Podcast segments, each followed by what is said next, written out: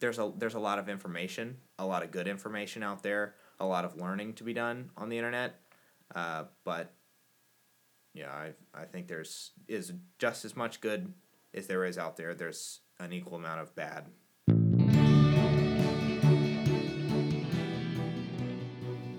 Jeff Stabler here, and you're listening to Vantage conversations about students, parents, and education in the light of God's Word.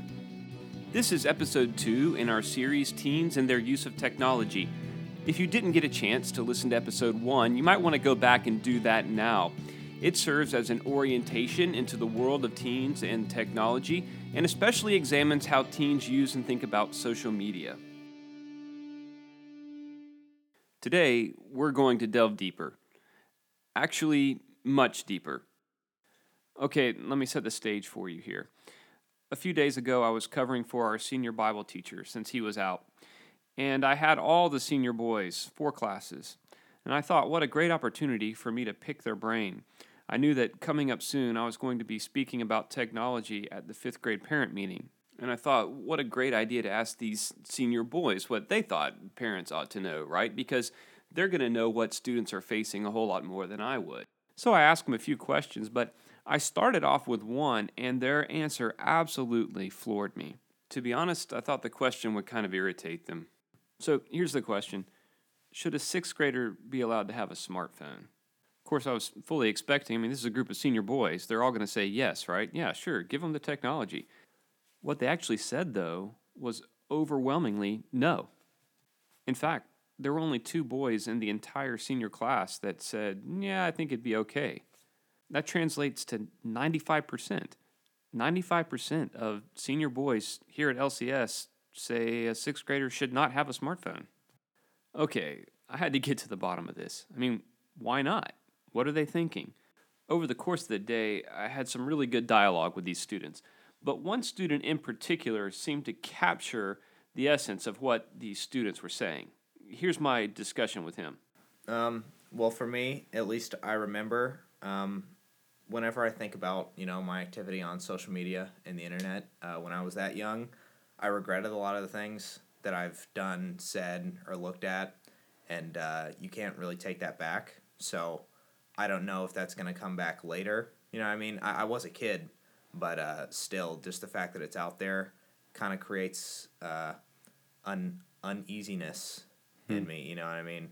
Um, so yeah, I don't think it's a good idea for kids that young to have such such unrestricted access to something like the internet or uh, social media. I mean, social media can be used for there. There's good things about it, but there's also a lot of a lot of stuff on there that I really wish I hadn't seen or done. Yeah, so you said you can't take it back. What do you mean by that? Um, it's out there on the internet. Everything that you do on the internet's recoverable. So um, everything, if I've said something mean or if I've said something that maybe uh, I thought was funny at the time, but it's kind of tasteless, uh, that's out there and that's tied to my name from now on. But can't you just delete it from your social media account? Well, you can delete it to where you can't see it, but it's in the. So if I said a mean comment on Facebook or Instagram, it that is always a part. The Facebook and Instagram has the logs of everything I've ever said on there, uh, regardless of whether I delete it uh, to where I can't see it. It's still out there. So. Mm-hmm. So for a sixth grader, I mean, why can't you just say, "Here's your smartphone, but we're not going to give you access to social media"? Uh, well, the, then the sixth grader they, they don't really understand. They're not there yet, and so they see that their their friends have that, and uh, so I guess they can grow a little bit resentful.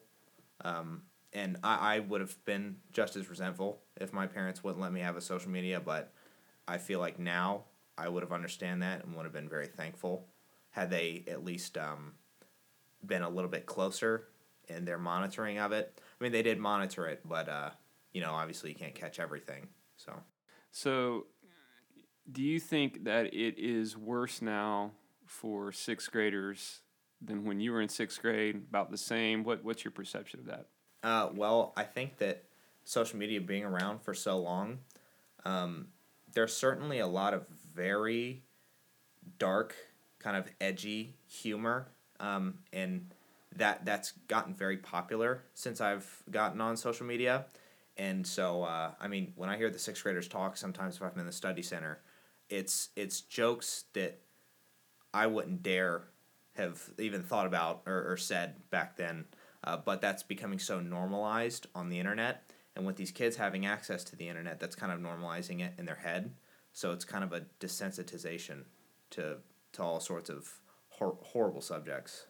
What do you think the long term effects of that will be for them? I guess just the fact that uh, their their sense of right and wrong is going to be a little bit skewed from that. Um, there's so much. I mean, they, they make jokes out of of 9/11, the school shooting that just happened in Parkland. There's all there's already all sorts of the jokes and and humor being spread around about that. So I feel like that's gonna create a um, that's gonna take the seriousness out of everything. Uh, so that that kind of scares me to think that you know whenever they're they're old enough, they're to be in charge, making decisions for the country and the world, and uh, their their sense of right and wrong and how serious they take you know something such as as war or, or anything like that or, or tragedies that kind of worries me to think about you know what their take will be on it in the future. And you really think that social media is what's behind that? That they wouldn't just be that way anyway if there wasn't social media? No, I I, I full heartedly believe that. Full heartedly. That social media is what's what's driving that. Mm-hmm. So, what would you think a good strategy for a parent should be? They've got a kid who's in sixth grade. You say, don't give them a cell phone well, what's the alternative? Don't they need to stay in, in contact with their kids? Well, I think a, a, a cell phone that's just practical in today's in today's world. Um, I I mean they could theoretically have a smartphone, but I think that the parents need to do a good job of uh, not just a good job, but they don't need to just take keep them from getting on the internet or, or social media and not tell them why. Just say it's bad you'll understand later, you'll thank me later, because the kid's not going to get anything out of that. You have to explain um, the, the seriousness of that what you see on the internet, what you see, you know, in life, you can't unsee, you can't unhear, and uh, once you have an idea planted in your brain, you can't get that out. So I think that the parents need to have a discussion with their children, and also, you know, in addition to monitoring what they what they view, how long they can be on the internet, um, I I think that it's just the unrestricted access is where the uh, the negative effects come in. And to be clear, your your parents you said did not just give you free rein. Is that right? No, they did not. So even somebody who's had some of that, you yeah. still feel the effects of that. I but I never really had the discussion with my parents, so I I figured it was just my parents, you know, being old and worried about the internet for no reason. They don't know what they're talking about. But uh, now at at 18 years old, I I see, you know, I I really um they they they did have my best interest in mind, and um, I really wish that I kind of listened to that. So when do you think a student should have a smartphone? Um, I think that you can get a smartphone whenever you're in a at a certain level of understanding and there's no really way to measure your understanding so i think it's something that a parent would kind of have to figure out um, but I definitely don't think it's all right. Well, I, I think, you know, with with uh, monitoring it could be all right, but in the formative years in middle school, because middle school is, is just as formative as is your first five years, I think. Um, you, the way you change from ten years old until fourteen, it's it's incredible how different you are. So I think that having a smartphone during that period of time can really change or it can really you know shape how how you turn out. And i think that's a little bit of a gamble um, and not something that i'd be willing to risk with my child. So i think that at a certain age probably around 15 16 um, whether they're not done growing or maturing by any means but they've they've gotten that the awkward middle school phase out of the way. So i think that that may be a uh, a good time to think about it Okay, so your your vision then, and and you've thought a lot about this apparently as as what you will do with your children. Yeah. So, do you think it's important that parents are not really antagonistic towards social media? yeah, I think that whenever you have sort of an anta- antagonistic attitude, your your kid doesn't. They may think that oh that you know like I did. Uh, my parents they just they don't understand. They're not on the internet. They're old. They're out of touch with this. Um, I think that you know the technology with the internet that's only going to get further integrated into our society and our everyday lives. So there's no point in trying to, you know, mm-hmm. keep away from it. But you can go into it and and and try and make the best out of it. Get the best out of out of the technology. Don't don't just fear it and run away from it or point at it and say it's bad. Acknowledge that there's negative parts about it, but there there's also good to it. You ever have conversations with your friends about these things? Yeah, I do actually. Really? Yeah. So you guys are talking about how social media is affecting you and Yeah, no, I um there there's definitely I mean, there's things I've seen on the internet that uh, I'll never forget. You know, and it's it's stuff that most you know, when people uh it, it's something that you would never see in in in the natural, you know. I I would probably never stumble across some of the things that you've seen on the internet and the fact that I've seen those as a kid, you know, I don't know how that's going to affect my mind later in life. Um, so I guess I'm not really anxious to find out, but uh, I'm just kind of I'm I'm kind of nervous for the the upcoming generation, because uh, it's definitely um, there's definitely a lot out there that can that can mess with you and and and, and kind of shake you to the core. You know your beliefs, your faiths about things. Um, so yeah. As I talked to other students throughout the high school, I found that there were many others who shared his same concerns. Students seemed to understand that they had been exposed to too much too soon. Listen to this exchange between two ninth grade girls now these are not their actual voices, but the words are their actual words. Well, we see like a lot of really inappropriate stuff on social media daily. I guess we don't really think it's a big deal anymore because we just see it so often. It's really bad stuff. We kind of just brush it off our shoulder, but that's really changing the way our brains work and our humor and our morality in some ways. Yeah, that's true. It comes up not on your stuff for the people you follow or add, but it's just there on Instagram there was the Explorer thing, and it just whatever pops up pops up, and I'm just like, oh no.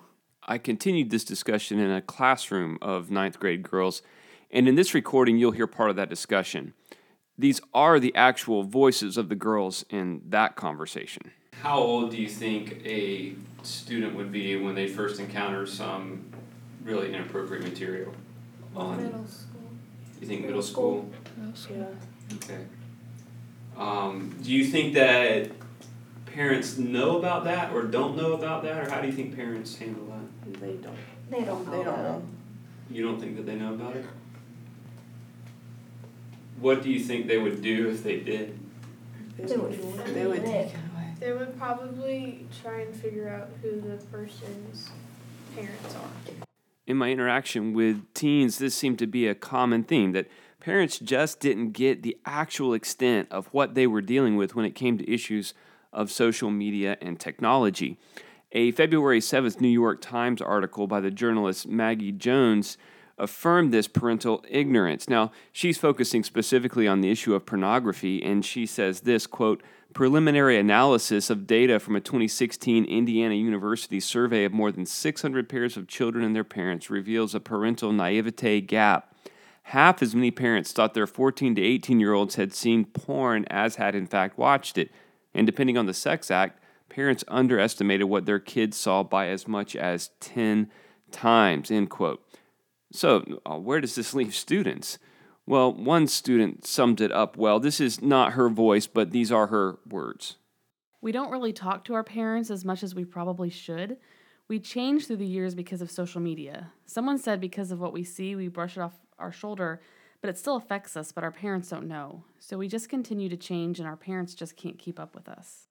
Why can't parents keep up? Well, largely because they're just unaware. They're unaware of the reality and the extent of what their children are actually faced with on social media. So, what can a parent do? Well, first, it's important to acknowledge that there's a major worldview issue at stake here, and it's this we live in a world that's corrupted by sin. And that corruption is not just out there, but it's in here. It's it's in me as well. And that language of corruption is vital because it implies that there was something good that has been vandalized. As students engage in technology and social media, they see glimpses of good all over the place and their, their hearts long for these things. There's the goodness of relationship, the goodness of belonging, the goodness of creativity, the goodness of humor and play.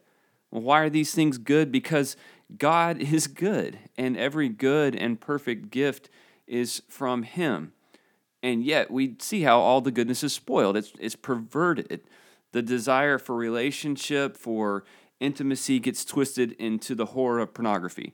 The, the power of joyful creativity gives place to pride and, and to abuse. And the goodness of belonging morphs into exclusion, into bullying and violence, and, and certainly laughter and humor becomes base and demeaning. And so we look at this and say, how in the world does that happen? Well, here's where we can have a great conversation with students. It happens because we doubt the goodness of the gift giver. So we turn our backs on him and we try to find ultimate meaning in the gifts themselves. We actually think the creation somehow can be disconnected from the creator. And the bottom line is that we try to get something out of technology that's just not designed to give. Uh, technology is a good gift and just designed to enrich our relationship with a good God and when we try to use it otherwise, it just rips us apart. And this is precisely where so many students find themselves. They're, they're being ripped apart without a grid for understanding what's happening to them. You know, they didn't enter the world of technology to pursue evil. No, they, they just wanted to have fun, to interact with their students. And that's the main use, reason they want to use technology now. But they encountered the perversion and the corruption. And, and make no mistake, it's really perverse, it's really corrupt. And even though they know this, they know that this is not good, they find something in their heart that's drawn to it. They don't know why, but it is. And as a result, they don't have a lot of hope. They want to get rid of it. And, and, and at the same time, they find themselves, they just want to keep looking. And they can't imagine having a discussion about any of this with an adult. They just don't think an adult could possibly understand. But here's where we have just an incredible opportunity. The gospel makes so much sense out of our technological experience. Of course, there's goodness in it. Uh, it's a gift from a good God, but of course, there's brokenness and perversion in it because we live in a fallen world. And so, what's the answer? Well, it's not to get rid of all technology. Technology is not the problem. The problem is that we've rebelled against our Maker and we bear the consequences of that. The answer then, it's just almost too good to be true that God Himself entered our broken world to redeem us. Students are just feeling the crushing weight of technological sin. They, they deal with it every day, but we can share with them the incredible news that Christ has borne the guilt of our sin. That includes our technological sin, so that He might redeem us. He came to restore us, so there is hope. And that hope should just motivate us to speak to students about these issues. When students are able to have conversation with, a, with an adult about these things, it makes a profound difference. Consider my conversation with these two junior boys. Do you guys feel like you have adults in your life that you can talk to about these things? Oh yeah, of course. Is that really important to you? Well, yeah, definitely. And having older people just talk to about anything, especially issues. Mm-hmm. Do you think that most of your classmates would really long to have a com- uh, an honest conversation with adults about these issues.